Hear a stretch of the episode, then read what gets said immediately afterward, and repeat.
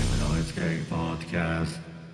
はい、皆さん、こんばんは。クリームノイズケーキポッドキャストです。はい、ザ・グッドアースト、よキャプテンです。ろしくお願いしお願まいす。します。はい、いきなり春ですね。う3んなん月かにもう入った瞬間、いきなり春ですね。だいぶ暖かくなってきましたね。てか、あの、逆に困るのがさ、うんこれまあ、毎年言ってるかな。朝晩との気温差よって思うんだよね。うん、ああ、確かに。だから結構そうそう、朝だから朝方とか夜方4度とかで、そうそうそでう。昼間18度とかですもんね、この間といや、もう着替えがいるよっていうさ、 か。うん、いや、確かにわかりますね。上着しまえないといけないじゃんみたいな。最近でもそうですよね、季節的になんか、なんかこう、よくこうグラデーションじゃなくなってきてるというか、うん。なんかこう、ん夏、ね夏っぽい日昼と、冬っぽい夜が繰り返しみたいな。まあ、砂漠ですよ、これは。 いや、確かにね、そうそれ、それの激しいのが砂漠ですもんね。まさに砂漠化なんじゃねえかなと思っちゃうよね。うん、確かに確かいに。や、冬物はね、単純にでかいじゃん。ダウンとかコートとかさ。うん。しまいづれえから脱ぐのがめんどくさいんだよね、そもそも外でね。あ、はいはいはい。そういうのもあるからね、すげえめんどくせえなって思うんだけど。うんうん。結構そう、なんか電車の中で脱いでる人とか多いですもんね。いや、もう電車地獄でしょ。電車そうクそうソ暑いじゃん、普通に。そう、私みんなめっちゃかさばるし。で、めちゃくちゃ暖房焚かれててさ。うん、そうそうそう。もう久しぶりにこの間、満員電車乗りましたけど、うん。やっぱ結構きついですね。いや、普通に汗だくになるよ。うん。そう。それに合わせて花粉も飛び出してさ。ああ、はいはい。もう朝起きた瞬間目が開きづらいみたいな状況に俺はなってるんだけど。ああ。いや、花粉症の人大変そうですよね。ね、まあだからなんだ、あの、ボジョレ・ヌーボーばりに今年は例年の何倍みたいな、うん、 毎毎年言ってますけどね。毎年これ言ってるけど、もはや基準はどこなんだろうって毎回思ったりするんだけそどう、そうそう。実際そういうのあるでし。僕はですね、あんまり花粉症、まあなんかたまに花粉症っぽくなる時あるんですけど、うん。うん、あそんなにこうひどくなくて。あ、でもそう僕はあの、まあ、じ実家というか、地元の方が多分その、う裏の山が杉林で、ああ、なるほどね。そういう環境の差とかあるのかなと思って、なんか、いやたらこの東京、東京というか、まあ、この辺出てきてから、花粉症の人よく会うなと思って、記憶あるんですけど。まあだからなんだろう、アレルギーとかってさ、いわうん。ゆるその人によってなんだろう、バケツの大きさが違うああ、なんか言いますよね、なんか、はい。けど、それが要は溢れた瞬間アレルギーになるから、うん。だから俺も別に花粉症ってわけじゃないんだけど、もともとアレルギー持ちでハウスダストとかが、あと慢性鼻炎ああはいはい。うん。結果的に合わせてなるけど、じゃあこの花粉でなってるって感じも実はそんなにない感じっていうか、ああ、そうか。杉なのか豚草なのかよくわかんねえなってまあまあ生活してるから、ああ、豚草ね、豚草もありますよね。そう。まあで、いかんせん日本は杉が多いから、世界中に比べてもね。うん。そうだからまあ年々、年々増えていくのはそれはそうだよ。だからさっき言ったみたいにどんどん溜まっていくからさ。ああ。だからどんどんその花粉症の人が増えてるっていうのはまさにそういうことで、うん。年々蓄積してるからさ、当然どんどんなる人が増えてくるってことなんで。まあ、そうか。そう逆に言うとならない人は逆に一生ならないから。ほうほうほうまあだから逆に言うとね、なんかよく言うのが、喘息とかも40歳になってなったりする人ってもいるらしいから。あ、へえ。で逆に言うと、小児喘息みたいなのは大体二十歳ぐらいであ一、回そなうそうそうそう。一緒に治治るって言いますよね。全然そのイメージでしたけど。うんだけど逆に言うと40代とかのいわゆる老化を伴ってなる喘息って一生治らないらしいんだよね。へだえ。から一生付き合っていくしかないみたいなことがあったりするらしいから。あ、じゃあまだ僕らも油断できないですね。いつなってだからも。本当にだから結局体質変化だからさ。だかうん。らよくあんのが、俺なんか最近あの、なんだっけ、エビラーメンみたいなの食べたら、うんはいはいはい。なんかすげえ喉が痒くなって。お、じゃあ甲殻類。うわこれ甲殻類アレルギーになったかなと思ったらうん。次食べた時は何にもなくてさへえ。結局なんだろう疲労度と関係するからはいはい。そういうのもあってだからいつ何のアレルギーになるかわかんねえよなっていうねまあ確かに。そうだからうんなんかアレルギー検査とかあるじうん、なんかありますよね。ゃん、うん、あれでも確かなんだっけ30種類ぐらいあるわけじゃんその 検査の項目がさうん。で全部調べて結構いろんなものに当てはまってたりするから、そうそう、結構なんか、い全くない人っていないらしいですよね。うん、こう数値が高いか低いかだけで。なんだろうな俺特殊なのが1個あって俺偽酸アレルギーっていうのにちっちゃい頃なってて偽酸ってなんですかえっとアリアリの酸って書くんだけどうーん。なんだろうな。例えば蚊に刺されたりするじゃん。普通のはいはいはい。で蚊に。うん。もうあの、なんだろう、蜂に刺されたみたいに腫れるのよ。っへえ。ていうのがあったんだけど、逆に言うと二十歳過ぎてからはほとんどその症状なくなって。うん。だから、ちっちゃい時のアレルギーは治る可能性があるっぽいんだよね。ああ。うん、だからよく言うのがその早いうちに卵とか食べさせるとアレルギーになっちゃうとかいうのもあるし、ああ、卵アレルギーもね。いや卵アレルギーとかだってもう、卵入ってないやつの方が少ないぐらいですもんね。そうでかわもいそうです卵よのねどの症状でなるかもまた違うんだよね俺ちっちゃい時にうん。卵を食べるのがちょっと早くてうん。一回そのアナフィラキシーみたいなショック症状が出ちゃったりしてたんだけど、あーはいはいはいだから今でもなんか疲れてくるとなんか生卵食べるとちょっと喉かゆいかなみたいなのあるんだあけどあ、はあはあはあ。免疫とかも関係あるんですかね、やっぱね。そうだから結局やっぱ免疫力とその、うん調理の仕方の関係性は絶対あるからああ、そっか。そうそういうのだったりとかね、確かに生卵は確かにそうですよね。うんでも日本の基準が安全なだけで、まあだから海外だとあれだからね生卵をそもそも食べないからでその卵かけご飯とか食べ、ね、ありえないって言いますもんね。まあだからあれですよあの有名な話はさあのロッキーっていう映画でさうん。あのロッキーが生卵を食べる飲む飲むシーンなんだけど卵をこう、うんあはいはいコップに入れてうんシーンがあるんだけど日本は普通じゃんああなるほど生卵飲むのねってなるんだけどああ、はいはい。欧米の人からするとなんでこいつはこんな危険を冒してまで卵を摂取ああ、そっかそういうシーンになるんだ。ああ、なるほどね。だからそこでなんだろうそのロッキーの必死さみたいなうんうん。ところの表現なんだけど日本人には理解できないっていうああ生卵飲んでんのねぐらいしかならないっていう、まあ、そっかそっかそっか。そういうのしかならなかったりして結構その文化差があるっていうなんかそうですよね。そうああまあだからあのなんだろう日本の場合あの東洋医学が進化しすぎててうんあ、のマッサージとかがすげえ東洋人好きだけどアメリカ人ってあんまり肩こりないみたいな話とかなんか聞きますよね。要あはの気づいてないだけ問題みたそ、いうなあれ、肩こりって概念を知らないから、本当なんですかね。まあでもこれはさなんだろうその都市伝説的によく言われるさうん。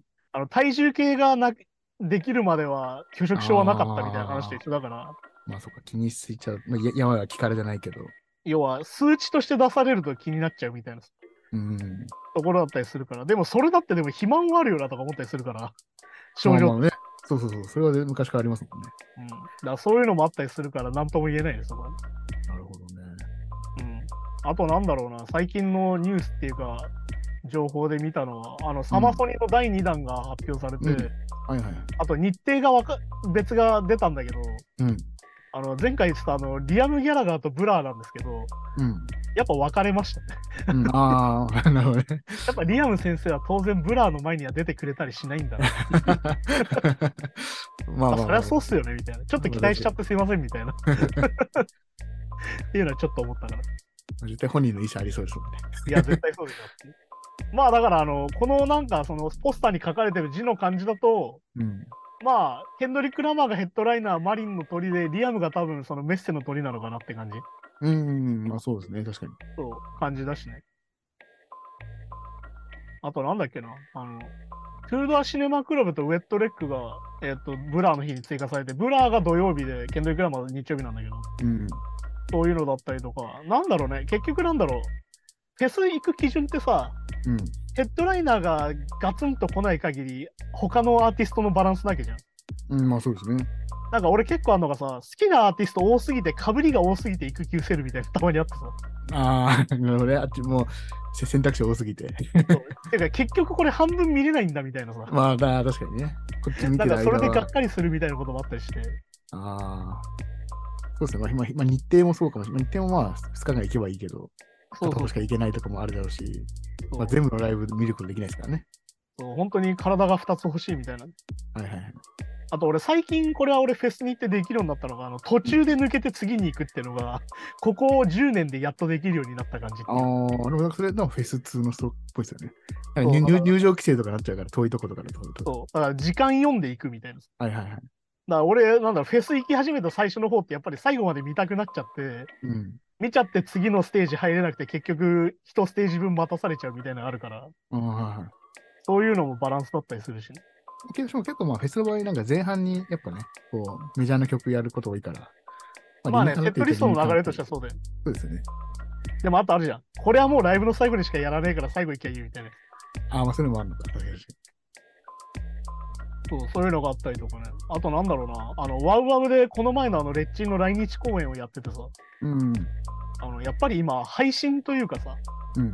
あの、収録されたライブ映像ってめちゃくちゃ音いいなって思ったりしたんだよ。あもうなんだろう、まあ LINE とかそのエアとか混ぜてるんだろうけど、うん。後からどうにでもなるじゃん、今って。 そのライブ音源でさ。まあ、できてますね、確かそこも含めてもう音めちゃくちゃ良くてさ、もう CD じゃん、みたいな。に。 うん、ああ。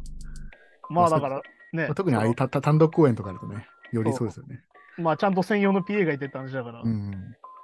や、だからそういうのも含めてね、なんだろう、まあ、レッチリってある意味、そのジャムったりするシーンが多かったりとか、うん。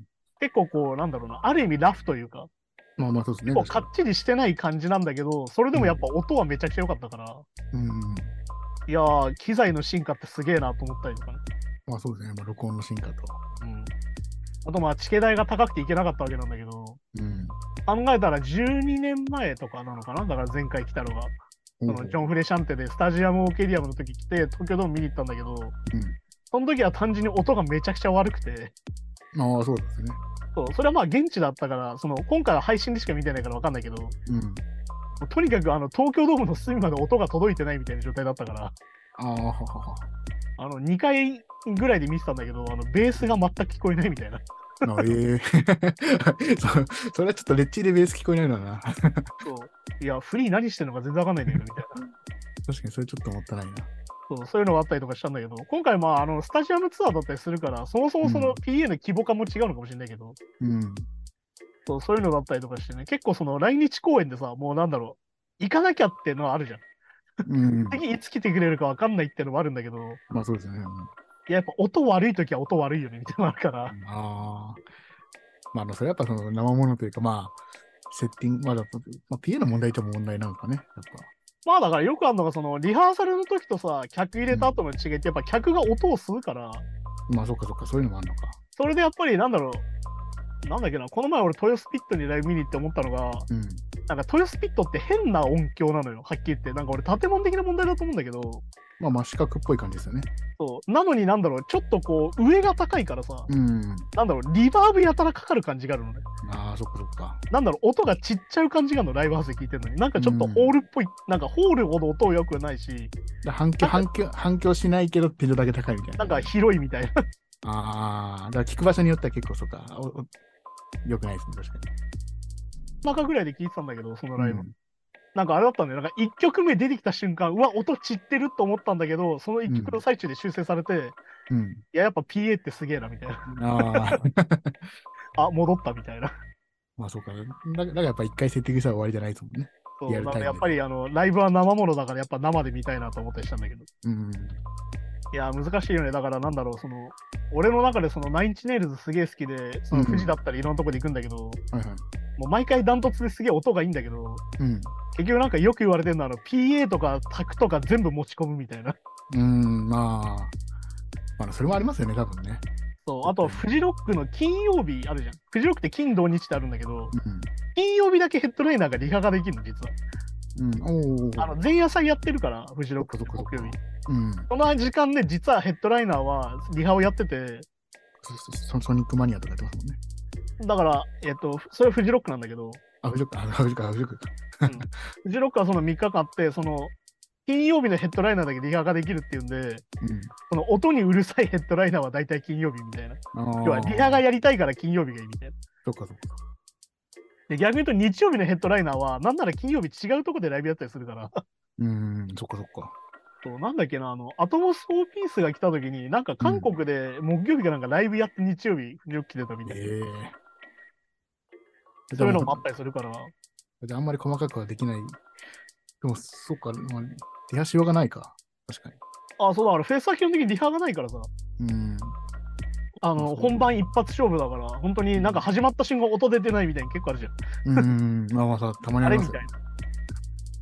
確かに確かに。そうそう、そういうのもあったりするからね。なんだっけな。でもなほほ本人じゃなくて、ローディーがたまにね、ローディーの人がこう、お音出しでやってる時とかありますけど。そう。だからなんだっけな、リンキンパーク見に行った時に、うん。なんかチェスターが歌い出した瞬間声が入ってなくて、へえ。あれってなったんだけど、あのなんかマイクしてるのがチェスターのケツポケットかなんかパチって触ったら音出て、あ、これスイッチ入ってなかったんだなみたい ああ、な。そういうのはなんかで見たことあるけど。ナイスフォローですね。そう、だからやっぱそこも含めてはラライブは生ものだから。うん。いや、その生きてるうちにねできるだけ行きたいなとは思ったりするんだけど、やっぱあれじゃんあの、チケット代が高いじゃないですか、最近。まあまあまあ、どうしてもね。そうやっぱね、自分の生活と天秤にかけなきゃいけないから、なかなか厳しいよなと思ったりもするんだけど。うん。まあ結局ね、俺はだから最近思う、あの、自分の活動も含めて、うん。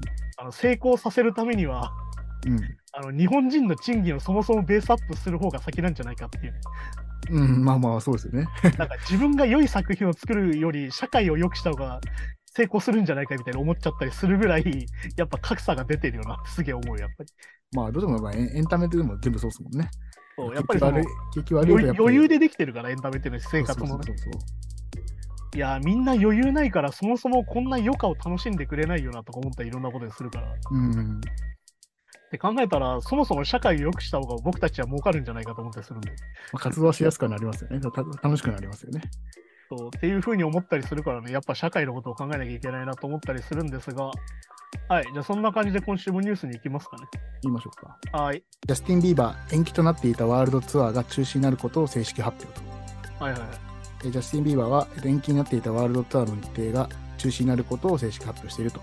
うんでジャスティン・ビーバー自身のコメントはないものの、チケットマスターのようなオンラインチケット販売サイトでえ公演が中止になることを発表されていますと。はいはいはい。これ一回ね、あの、多分病気というか、あああれだよね顔の反面そがうそうそうそう麻痺するみたいなね。ラムゼイ・ハント症はいはいはい。があって、中止になるかもって言ってたやつを、まあ結局10月ぐらいにやるって言ってたんだけど、それも延期にな、それが延期してやるって言ってたのか。うんそれがもう結局また中止になっちゃったってことですね。そうだよ、ね、だから一回復帰したけど結局中止って感じなんだよこれ多分。うん。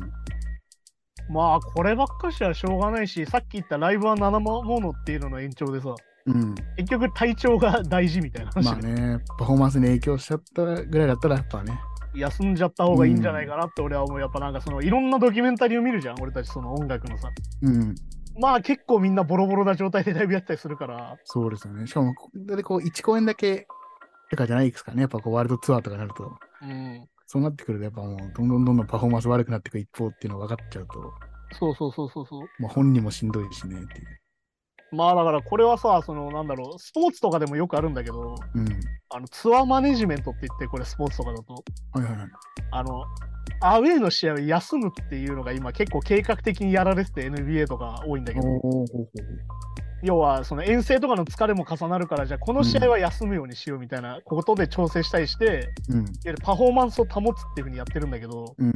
これはエンターテインメントの側面としては結構問題があってうん。なんでかっていうとそのアウェーのチケットしか持ってない人たちもいるわけよああ、まあまあ、はいはいい。わゆるその地方に住んでたりとかうん。この例えばロサンゼルス・レイカーズが好きなんだけど、うん、もうそうミネソタに住んでてミまあネソタのアウェー戦の時にしか行けない人とかもいっぱいいるわけよそうはそうですよね。地方の、地方にもファンいますからね、地元だけじゃなくてね。だからファンに向けてやるんだったら全試合出た方がいいっていうのはこれあのコービー・ブライアントとか言ってたセリフでいわうん。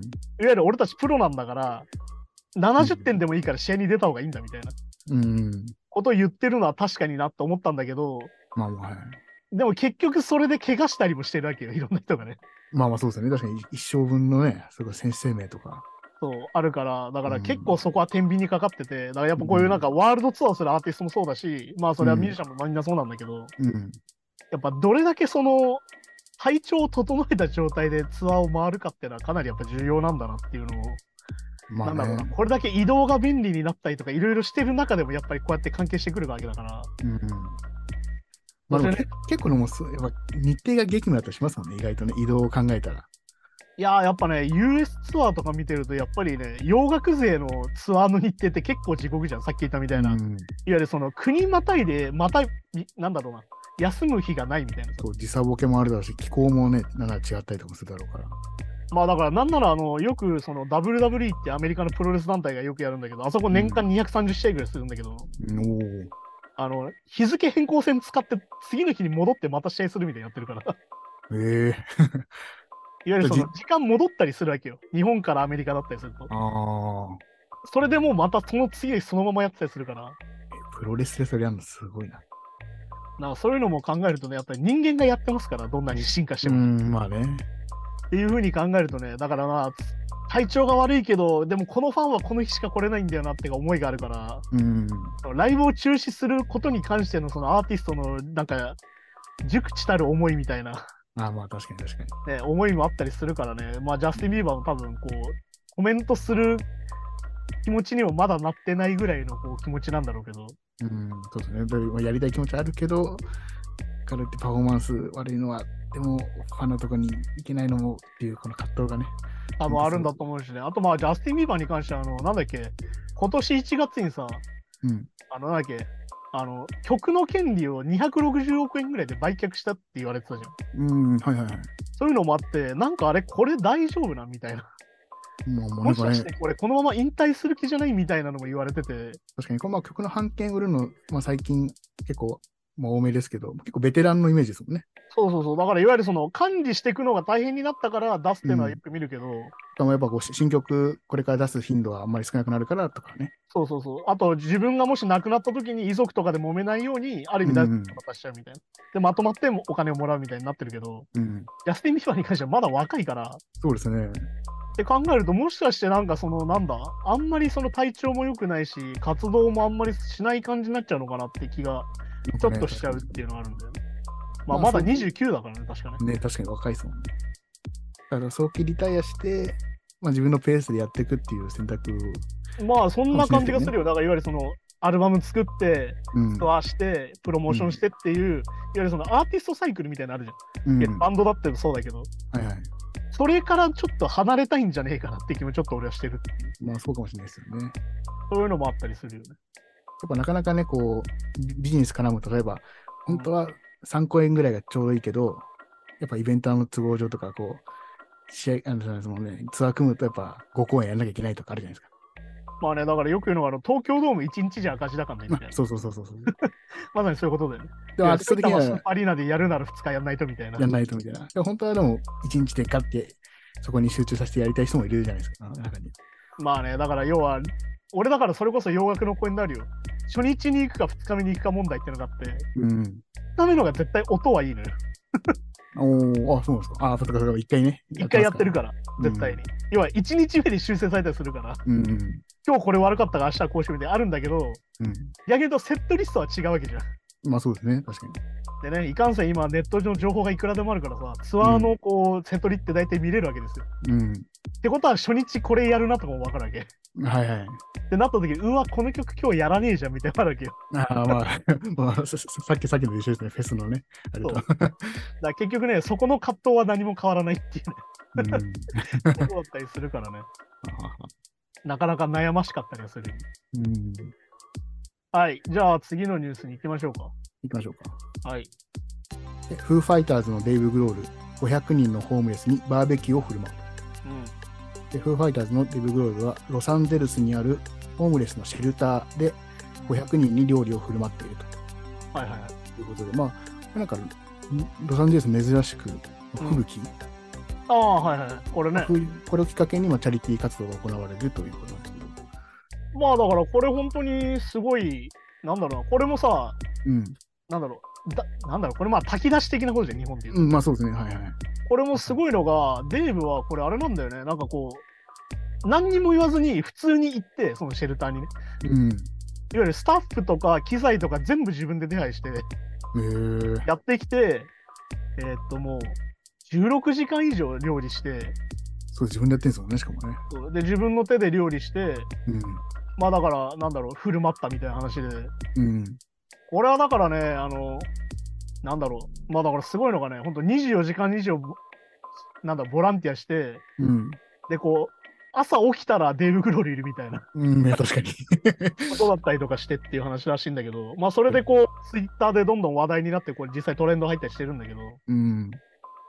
まあこれは前にも話したけど、ロサンゼルスがどういうところかっていうのはやっぱポイントで、うんまあ珍しく雪が降ったって話なんだけど、要はあったかいんだよ。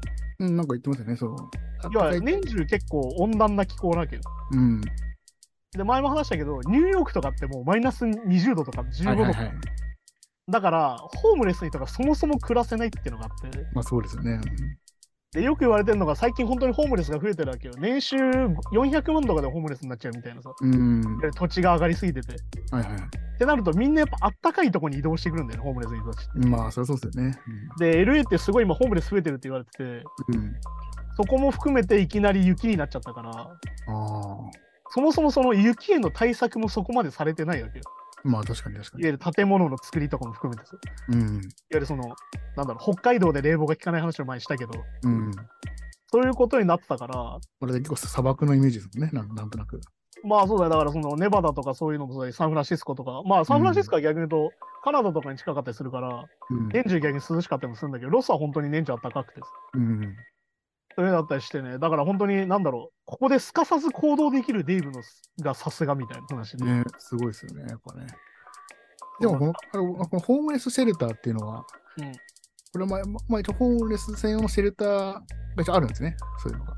そう、だからさっき言ったみたいな、猛吹雪になって外にいたら死んじゃうから、本当に。うん。うんそこは公共の場として、なんだろうな、ここにいていいんですよっていう場所がちゃんとあるってことだよね。うん。まあ、そうか、まあ、だなかなんらか確かにアメリカとかってこう日本みたいに、ああいうネネットカフェとか、うん、ああいうとこ、まあまあ、犯罪がすごかったりするから、少なかったりするって聞くんで。あとまあ結局これも公共の福祉ってやつでさ、うん。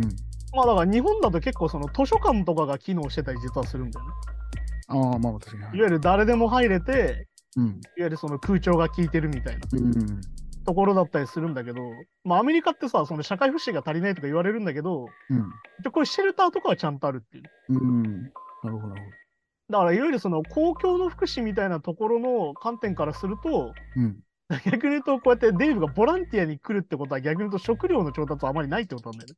まあまあ、そうか、そうか。非常に限られてしまってるってことで、こういうなんか、これだからアメリカの寄付文化ともつながるんだけど、うん。前も話したそのノブレス・オブリージュって言われてるさ、うん。はいはい。金持ちはちゃんと弱者のために金を使わなきゃダメだよみたいなうん。ところともつながってるからこういうなんだろうボランティアだったりチャリティーをささっとできちゃうデーブのかっこよさもそうだしうん。逆に言うとそのその公共の精神っていうのがちゃんとあるっていううん。いや逆に言うと日。本はちょっとこれが足らないって感じもあるから、素晴らしいですまあね、ちょっと足んないイメージありますね。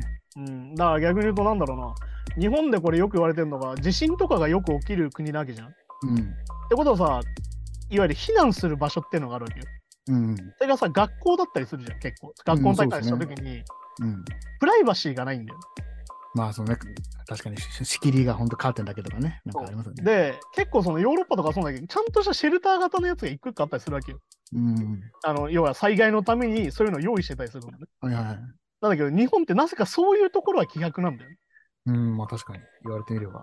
うん、だからそういうなんだろうな公共の福祉的なものがねなんかそのバランスなんだけど結局うん。なんか足りてるとこと足りてないとこ改めてあるよなって思ったりもするっていううんうんだから日本はそこは優秀だけどそっちはないよねみたいなところはよく言われてるのはそのテントの問題うん。うん。なんでこんななんだろう雑魚寝にしちゃうんだろうみたいなはいはい。いわゆる確実にプライバシーがなくなって確実にストレスになり得るのにう。なんでそういうテントとかは進化させないんだろうみたいなんまあ確かにね。いうところだったりするっていうはあはあそういう差だったりもするしねまあでも本当にデイブがすげえのがあのこのコンロっていうかバーベキューを作るコンロがあるんだけどうん。あの本当になんだろうプロのバーベキュー師みたいな機材を持 っててこれねインスタグラム見に行くと見れるんだけどうん。あの完全に機関車みたいな機械があっててか普通にめちゃくちゃうまそうですね。そう あのこれを個人で持っているっていうねえーまあだからアメリカって本当にバーベキュー文化でさ、はいはいはい。例えばあの、もうこの前話したスーパーボールとかもそうなんだけど、うん。あのスーパーボールのチケットってめちゃんこ高いの、よ。うん。いうわゆる普通のチケットで20万以上するみたいな。ーん。お年とかは本当にすごくて、一番安い席で10何万みたいなええー。世界だったりするんだよ。あははでそういう時どうするかっていうと、うん。あのアメリカって基本的に駐車場がバカでかいから、うん。あのそのスタジアムの駐車場にやってきて、バーベキューしながらテレビで試合を見るって文化ああ、なるほどね。で、アメリカってそういう文化があって。あそれめちゃくちゃ楽しそうですね。なんかねで要はみんな集まってそれでバーベキューするって文化があるからやっぱみんなコンロとかキッチンとか持ってるわけよその移動移あー動ははははっていうあのこのバーベキューの国っていうバーベキュー大好き国家アメリカっていうのがあってうん。そこの象徴だったりもするからいいな。僕もバーベキュー、バーベキュー好きなんうで、ん羨ましいなんだろうねやっぱバーベキューって独特の楽しさがあるじゃんな。ね、そうそう。でで日日本で駐車場でやったらめちゃくちゃ怒られるじゃないですか。いやほんとそうそうだからやっぱあのバカでかい駐車場っていうのが条件やっぱね、 そうそうそう。そう俺もだから結構友達と毎年そのなんだろう最近だと流行ってるグランピング的なさいわゆる用意何もせずに行って、わ肉だけ焼いて帰ってくるみたいなうん。そうそういうのは行ったりするんだけどあれやっぱ、ね面白いですよね、独特の楽しさがあるから。そうそうそうそう。いやなんでもか、なんか本当になんかなんかいい肉じゃなくても楽しいですからね。いや、本当にね、あの、味っていうよりそこの場が楽しかったでそすう。そうそう、本当そう。いやーでも本当にこういうことをね、すぐできるデイブのかっこよさですよ、やっぱり。うんうん。まあ、これはみんなに好かれるよね。確かに。まあ、だからなんだろう、やっぱその、若い時苦労してたりすると、やっぱり俺たちも、なんかやらなきゃなっていう精神っていうのは大事だから。うんうん。まあだからね、嫌なのはその、なんつうの、まあなんだろう、日本のお金持ちの人たちがすぐその節税しちゃう感じっていうか、うん うん。まあねそうああいうのって逆になんだろうな、その反対なことだと思ってて、まあ、かんあの還元精神はないですよね。まあ、そういうのだったりするから、確かいやー、そこら辺な、そこら辺大事なんだけどな、実際って思ったりするっていう に。うん。確かとこだったりもするんで、に。まあ、だからこういうのがかっこいいって、まあまあまあ、普通にかっこいいと思いますけど、うん。まあ、日本とかでもこういうのがかっこいいっていうのは根付けばね。まあだからね、こういう時に偽善だとか言う人がいるんだけど、まあ別に偽善でもいいじゃん っていうさ、うん、いや、でもうそうそう、その、なんでもいいんですよ。やってるかやってないかがこういう時大事だから。い や、そう。だからそれってそのやってることに意味があるからっていううさ、ん、そうそうそうそう。だからその後で批判すりゃいいじゃんそれだったらっていう、うん。とりあえず今助けれる人がいるならとりあえず助けようぜみたいな話だから、てかまあ、その僕、偽善ってよく言いますけど、うんでもわかんないですよ。その、やってるって実際やってません。これは偽善かもしれない。嘘、嘘だったら。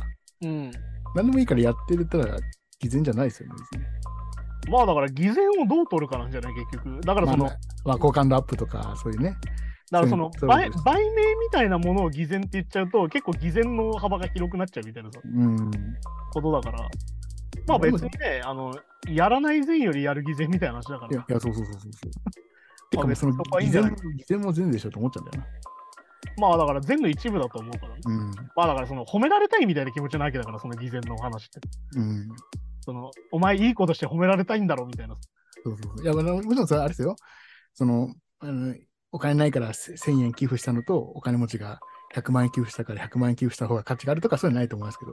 まあそれは背筋主義になっちゃうからねそうそうそうそううん。ただその、ね、募金したという行為自体は、一緒別だからにそう善ですからね。。まあだかららそれに対しての接し方なんじゃないかな。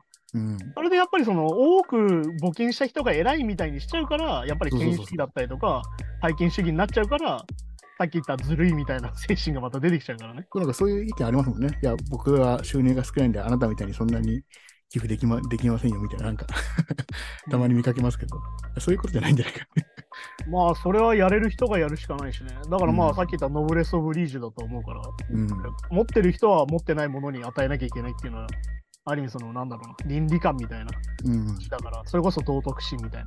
まあそうですだったね。りするから、うん、そういうとこなんじゃないかなと思ってうる、んこれはまあいいニュースだし、そうですね。うん、まあだから本当にね、あのアメリカっていうのはその社会保障がないとこは本当にないから、うんてかまあ、まずだって、国民解放権がね、そもそもないかそら。もそもないしね、だから医療費めちゃくちゃ高いみたいな話だから、なのにあんな格差あるから、よくやっね、すごいなと思いますよね。うん、まあだから、自由とは何かみたいな話にこれはなるからね、アメリカの場合。うんまあまあ、確かその税金でその社会福祉自体が縛りだったそういう人がいるから、に。うん。てかまあ、そういうのが多いんですもんね、やっぱね。まあそれがリバ本当のリバタリアンだったりするから、うん。まあクリント・イーストウッドとかそういう人なんだけど、はいはい。っていう話だったりするんでね、まあこういうニュースは逆に言うといい話なんじゃないかな。うん。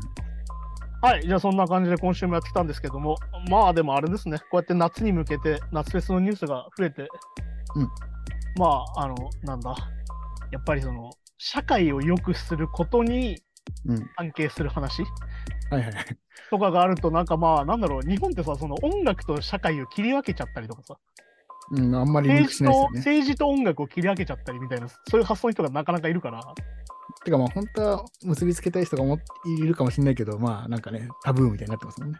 そうなんか結びつけることがそもそもダメみたいになっちゃってるから、だから逆に言うとこういうそのデイブの行動うん。だったりとかする話はまさにそういう話だしうん。逆に言うとちゃんと成功してるからこういうこともしなきゃいけないよねって話だしいわうゆるん。還元するみたいな話だし、はいはい。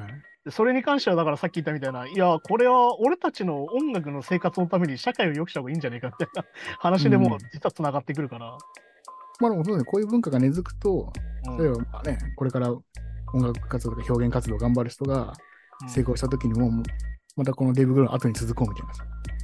まあだかそういう流れらもこれはね、あのスポーツ選手でもそうで、なんであんなに試合が終わった後一生懸命サインしたりするんですかって言ったら、この子供たちは俺のことを一生忘れないからっていうのは誰かが言ってたけど、いわうん。うん。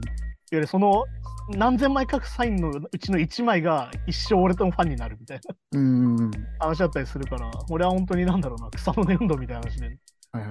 それがまあ社会活動だったりもするから、うん。そういうのを意識するといいんじゃないかなと思ったりしますね。なるほど。さはい、じゃあそんな感じでまた来週ですね。はい、また来週です。さようなら。ようなら。 Brave Noise Gang Podcast.